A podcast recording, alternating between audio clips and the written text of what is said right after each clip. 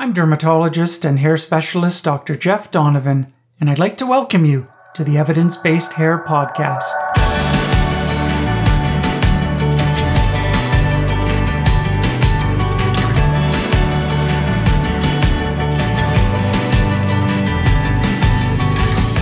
This is the Evidence-Based Podcast for the February 14th, 2022 issue, Season 1, Episode 2. The second Monday of each month is dedicated to the four T's: telogen effluvium, traction alopecia, trichotillomania, and tinea capitis. And we'll be looking at 7 studies from the past month or so addressing these particular areas. We'll talk about post-COVID hair loss.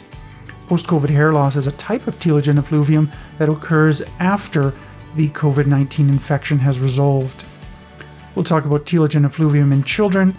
We'll talk about a very interesting association between the use of stimulant medications, which are commonly used to treat attention deficit, and trichotillomania. Not a common association, but one that we should be aware of. And we'll talk about tinea capitis, and specifically the risk of scarring alopecia in patients with carrion, a type of tinea capitis infection. So let's talk about telogen effluvium. Telogen effluvium is a type of hair loss that occurs after a trigger. And common triggers include stress, low iron, thyroid problems, medications that are starting or stopping, crash diets, and infections. And certainly the SARS-CoV-2 virus is recognized as one of the triggers of telogen effluvium. You may be aware of this syndrome known as the post-COVID syndrome. It's a constellation of symptoms and signs that patients have for weeks and months after their acute COVID infection has resolved. And it goes by many names. The formal name is the post-acute sequelae of SARS-CoV-2. It also goes by long-term COVID, long hauler. These are the symptoms and signs that patients have once they feel that they've recovered from the actual acute infection. There's a variety of symptoms that have been described in the post-COVID syndrome, including fatigue, headaches, hair loss, memory problems, cough, loss of taste and smell, depression and anxiety, poor sleep, chest pain, muscle pains, joint pains. So these are all part of the post-COVID syndrome, and a lot of very active research is being done relating to the post-COVID syndrome. And we are going to focus today, of course, on hair loss and scalp symptoms as part of the post-COVID syndrome. So a very interesting study from January looked at more than 50 long-term effects of COVID-19. The references for all of these studies that I'll present today are found in the notes that accompany this episode. So this was a systematic review and meta-analysis which sought to identify the long-term effects of COVID-19. The authors wanted to provide an estimate for how common some of these symptoms are after COVID-19 has resolved. And so they looked at 15 studies, which comprised over 47,000 patients, and they looked at the prevalence of 55 long-term effects of COVID-19. The patients in these studies had follow-up ranging from 14 to 110 days after their COVID-19 infection. Ages ranged from 17 to 87. And it was estimated that 80% of patients that had COVID-19 developed one or more of these long-term symptoms after their COVID-19 infection resolved. What are the top 5 symptoms? Well, they're fatigue, headache, attention deficit, hair loss, and shortness of breath. And in this particular study, hair loss occurred in 25% of patients. It was the 4th most common symptom. Fatigue was number 1. That occurred in 58% of patients, followed by headaches, attention deficit. But hair loss occurred in 25% of patients. Another study published in January in the International Journal of Dermatology highlighted in more detail the post-COVID syndrome effects on the hair. And this was a study by Muller-Ramos and colleagues looking at 5,891 patients, so a relatively large study and a very interesting study. The authors of this study set out to evaluate the prevalence of hair loss and hair symptoms, as well as a variety of clinical issues in the first 3 months after COVID-19 infection. And they used a survey to gather information related to symptoms that patients were experiencing after their acute infection resolved. So there was 5,891 patients. These patients had COVID-19. 89% had a more mild form and were treated at home.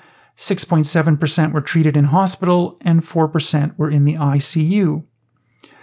86% of patients had at least one issue in the first 3 months after their COVID infection resolved.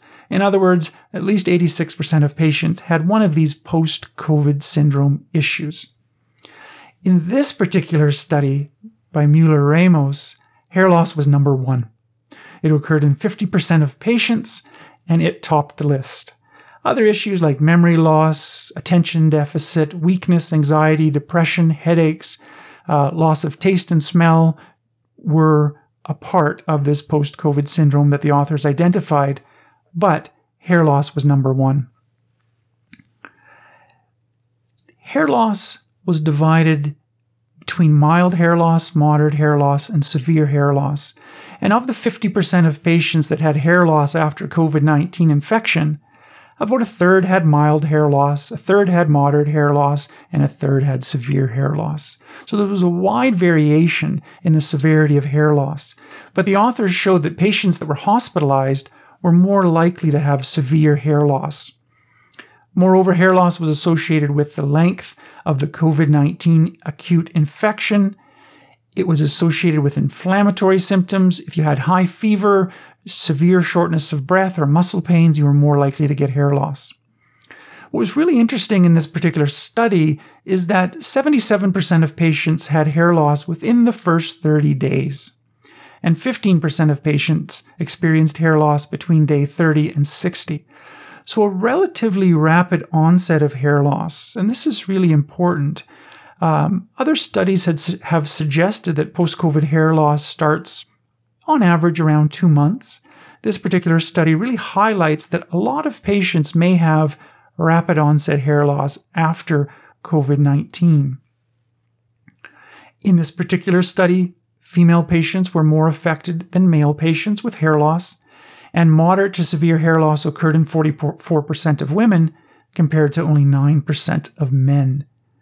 And we're going to come back to this issue of the differences between men and women in hair loss after COVID-19. It's a really important concept, and I think it's going to be the subject of a lot of important research in the months and years ahead. What was really interesting about this particular study is the focus on trichodynia. And trichodynia means scalp pain. If you speak to patients that have hair loss after COVID-19, the hair loss itself is very distressing. There's no doubt about it. But what is particularly unusual is the prevalence of scalp pain. The scalp is sore. The scalp hurts to move the hair. This is called trichodynia. And in this particular study, the authors really sought to identify more information about this trichodynia. And it was identified in about a quarter of patients. 10 to 12% had the onset of trichodynia during the COVID-19 acute infection, the first week or two or three, and about 11% had trichodynia starting after the acute infection resolved. Patients with this late onset trichodynia were more likely to have had severe COVID infection, more likely to be hospitalized. And trichodynia was particularly associated with hair loss. In other words, patients that had hair loss were more likely to have concerns about trichodynia after COVID-19 resolved. And if you had hair loss, you had about a 6-fold increased risk of having trichodynia. If you had weakness, paresthesias, memory loss, or poor sleep, you also had an increased risk of having trichodynia after COVID-19 as part of this post-COVID syndrome. So this is a really interesting study, certainly a large study, 5,800 patients, really highlights the fact that hair shedding is among the top symptoms that patients experience after COVID-19, but also highlights the importance of trichodynia occurring in up to a quarter of patients, something that we really can't neglect for our patients. The study also highlighted the fact that female patients are much more likely to have hair loss after COVID-19 than male patients. And another study published in the Journal of Clinical Medicine in January 2022 also looked at the differences between males and females with post-COVID hair loss. What the authors wanted to look at was, do males and females have different symptoms during the acute infection? And do males and females have a different set of symptoms after the infection resolves? In other words, during the post-COVID period. So they looked at 1,045 males, 1,000 males, 915 females. What was really interesting is that issues like fever, shortness of breath, muscle pain, loss of taste and smell really didn't differ between males and females during the first week or two or three. But during the post-COVID period, between week 3 and beyond, female patients were much more likely to experience symptoms. In fact, hair loss was almost 5 times more likely to be experienced by female patients than male patients, and there was a slight increased likelihood of female patients experiencing fatigue, shortness of breath, depression, poor sleep. And so some of these post-COVID syndrome symptoms are increased in female patients compared to male patients. And so women are 5 times more likely to have hair loss after COVID-19, according to this study. We, of course, don't understand the reasons why.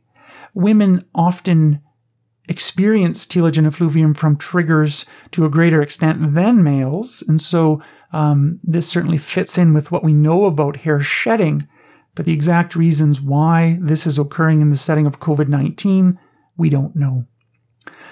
And so this post-COVID syndrome is an important issue. Certainly, a very large number of patients that experience COVID-19 have symptoms that persist after the infection seems to have gone away. Hair loss is a very prevalent symptom. From telogen effluvium in adults, we'll look at telogen effluvium now in children. And telogen effluvium can occur in children when you look at the reasons why children come into clinic about hair loss. It's often telogen effluvium, trichotillomania, and tinea capitis. These are very common reasons in children. Androgenetic hair loss may occur in teenagers, not very commonly, but it's part of the list of conditions that children present with. Scarring alopecia is certainly not very common in children. But a very interesting study looked at some of the associations with telogen effluvium in children. And this was published in January in the Journal of Cutaneous Medicine and Surgery. And so these authors performed a retrospective review of patients in the pediatric age group between 1996 and 2019. And this was patients from the Hospital for Sick Children in Toronto, Canada, which is a very large academic tertiary center seeing some of the most complex patients with various medical issues in Canada and around the world. There were 42 patients in this particular study. The mean age was 11, and 82% were female. So what are the triggers of telogen effluvium that these authors identified? Well, they identified that 30% had a systemic condition as the trigger, like inflammatory bowel disease in 5 patients, rheumatologic disease in 4 patients. 19% had an infectious trigger as the reason for their telogen effluvium. 19% had iron deficiency, 14% had vitamin D deficiency, and 9% had emotional stress as the trigger for their telogen effluvium. In this particular study, 30% of these pediatric patients didn't have any blood work done. And so with telogen effluvium, we often think about, should we order blood tests for iron, thyroid, zinc, a basic hemoglobin, any autoimmune tests that seem relevant in a patient? But in this particular study, 30% of patients didn't have any lab tests. But iron deficiency occurred in 19%, vitamin D deficiency in 14%, and 2 patients had zinc deficiency. One of these patients had no underlying comorbidities at all. They just happened to have a zinc deficiency. And so this is an interesting study. It kind of reminds us that iron deficiency, stress, and infections are very much the main triggers of telogen effluvium in children. The reason I like this study and the reason I wanted to highlight it today is it reminds us of a really important point. And telogen effluvium is certainly one of my favorite subjects. We need to be humble when we deal with telogen effluvium. When we have a patient in front of us, whether it's a child or an adult, it's easy to convince ourselves that the blood test abnormality in front of us on the piece of paper or on our computer screen is responsible for the telogen effluvium. Sometimes it is, but sometimes it's not. And so if you have a patient in front of you with a ferritin of 24 and you think to yourself, I think the ferritin needs to be 40 or 50 or 60 for healthy hair. Therefore, this ferritin of 24 is the reason for hair loss.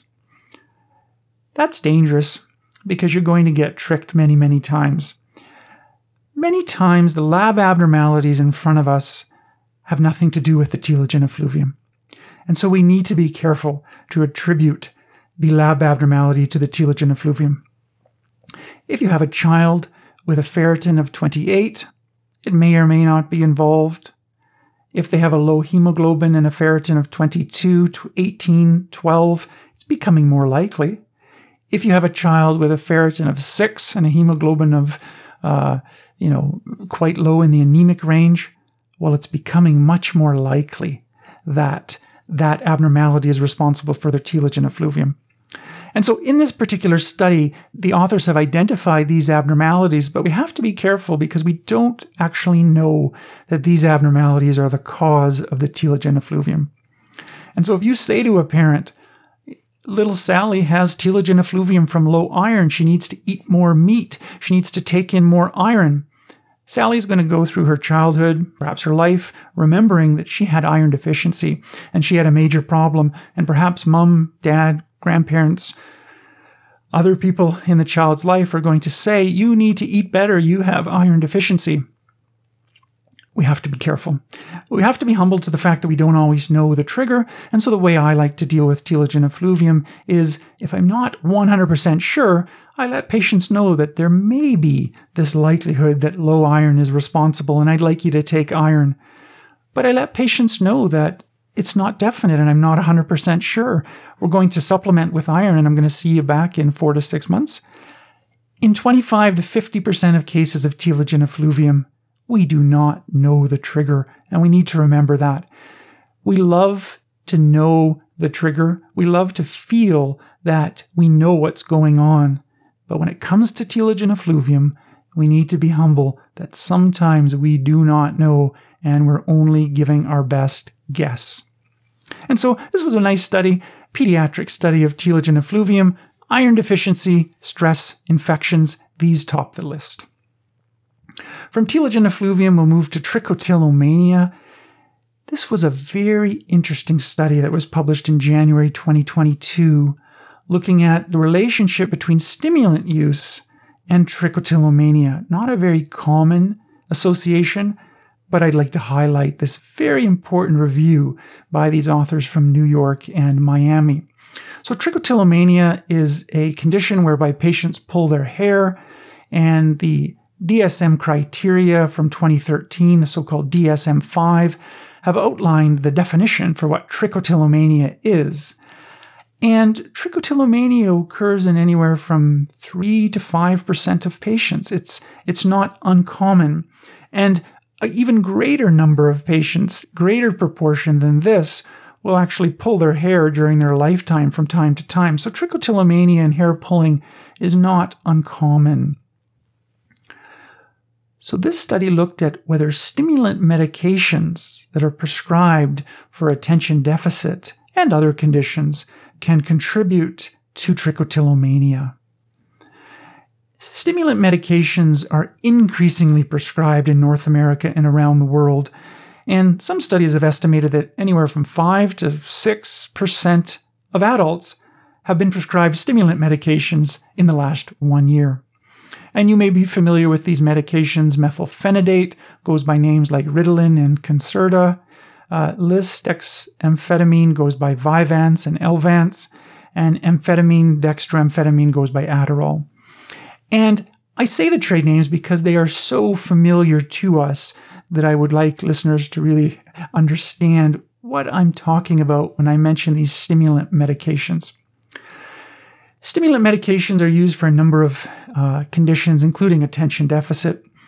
Side effects include decreased appetite, anxiety, diarrhea, dry mouth, insomnia sometimes increased heart rate, as well as other less common cardiovascular effects.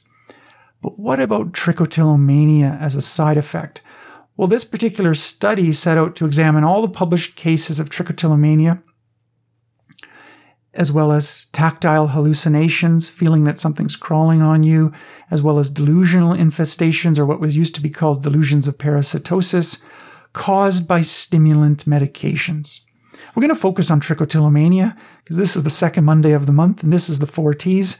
But the authors identified 17 articles with 22 case reports. Trichotillomania was described in 8 cases. 8 cases of trichotillomania were thought to be induced by prescription stimulant medications. 7 of these patients were pediatric-aged, and 1 was an adult. And every patient received stimulant prescriptions for the treatment of attention deficit. And hair pulling began anywhere from a few days to several months after starting the new prescription. The medications that were associated were the typical stimulant medications that we talked about. And symptoms resolved in these particular patients once the medications were discontinued or the dose was reduced. And in one patient where a re-challenge occurred, meaning the medication was given back, hair pulling resumed once again. And this is an important way of trying to tie in the strength of an association. We take away the medication, we see what happens. We give back the medication, we see what happens. We double the medication, we see what happens. We half the medication, we see what happens. And so these are ways that we try to get a sense if there's truly an association or is this just a coincidence. And so what the authors propose here is that there may be a relationship between stimulant use and trichotillomania. It's not describing how common it is, but it's something we need to be aware of in our patients that present with trichotillomania. A good history is always needed in any patient with trichotillomania, but a medication history is important. Before we leave trichotillomania, I want to highlight another study describing erosive pustular dermatosis of the scalp.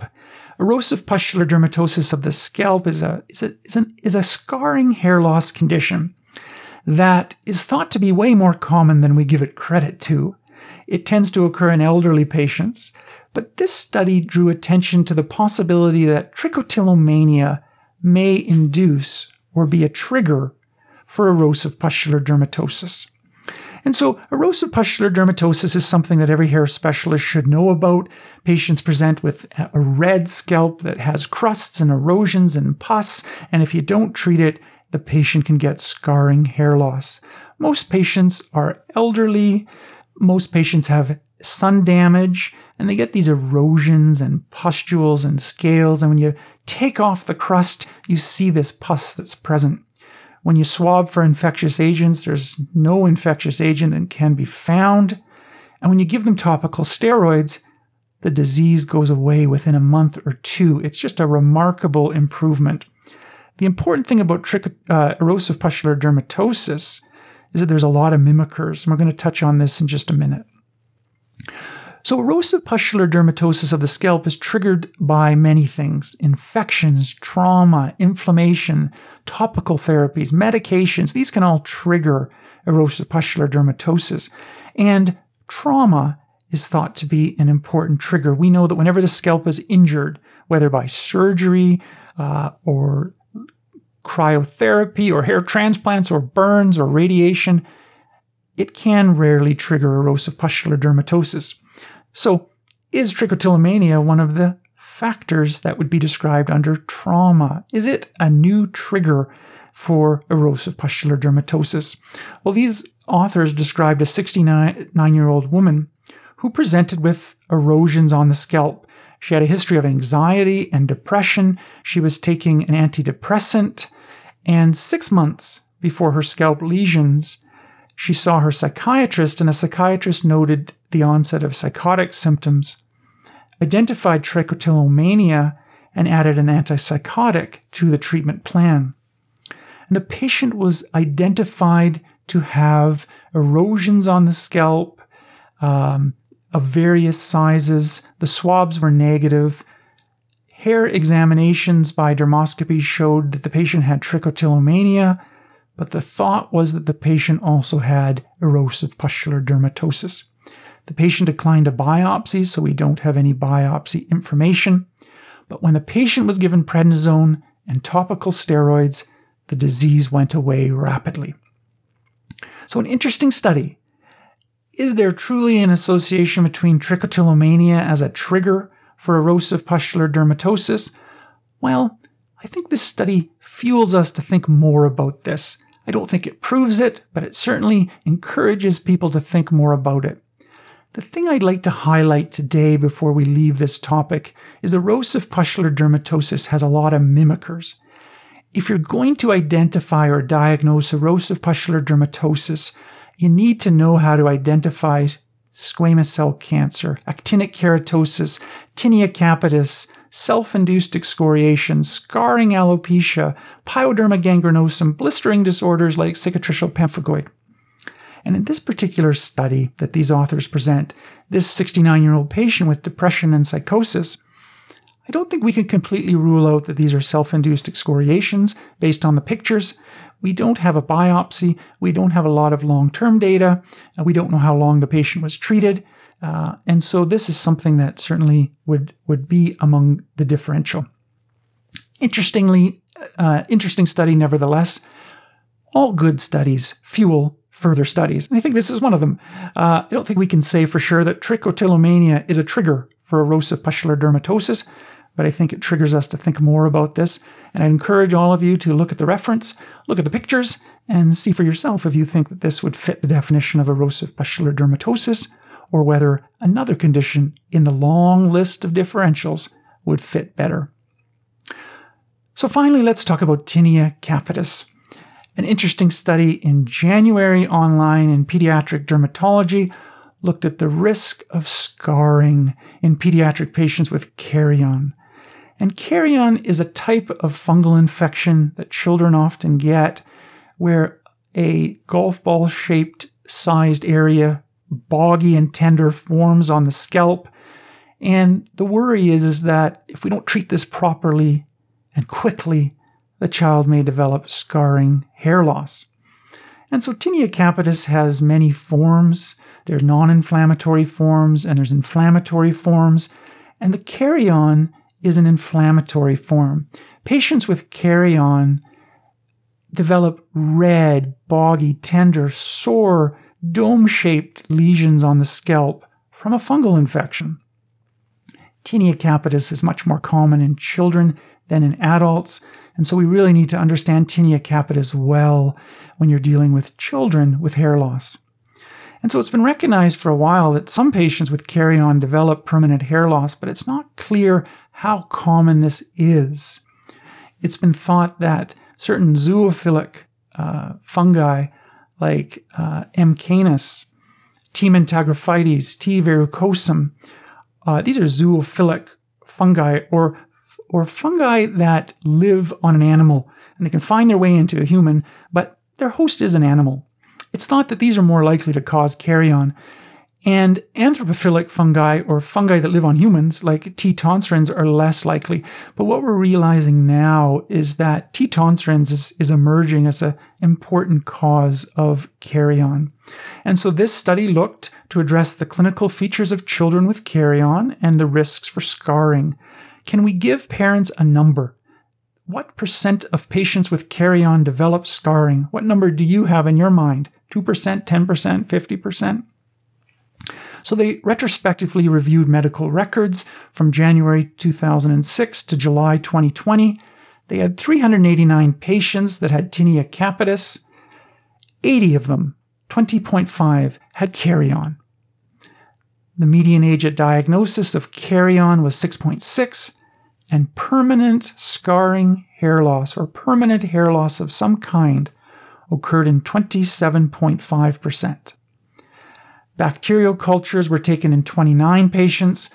41% of patients had positive cultures. Staph aureus, Acinetobacter grew in these patients, and 44% had antibiotic treatment.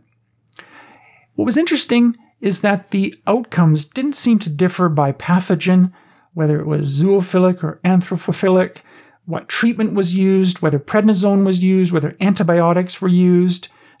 Small study to generate those conclusions definitively, but it's interesting that those outcomes of scarring didn't differ depending on how the child was treated. So scarring may occur in up to 1/4 of those with carry-on. And I think this is a helpful study which gives us numbers. Previous studies have suggested anywhere from 2 to 0 to 14% of children with carry-on will develop scarring. This study puts the number a little bit higher. And that's it for this week, everyone. To recap, we talked about telogen effluvium and post-COVID telogen effluvium. We talked about telogen effluvium in children. We talked about an interesting relationship between stimulant medications and trichotillomania. And we talked about the risk of scarring in children with carry-on. Let us know what you think about our content. Please rate or comment wherever you're listening today. If you'd like to connect with our office to learn more about our training programs or to comment on anything, you can email us at info@donovanhairacademy.com. Next week, we're back talking about scarring alopecia. The third Monday of each month is dedicated to scarring alopecia, and I'll look forward to welcoming you back then, here on Evidence-Based Hair.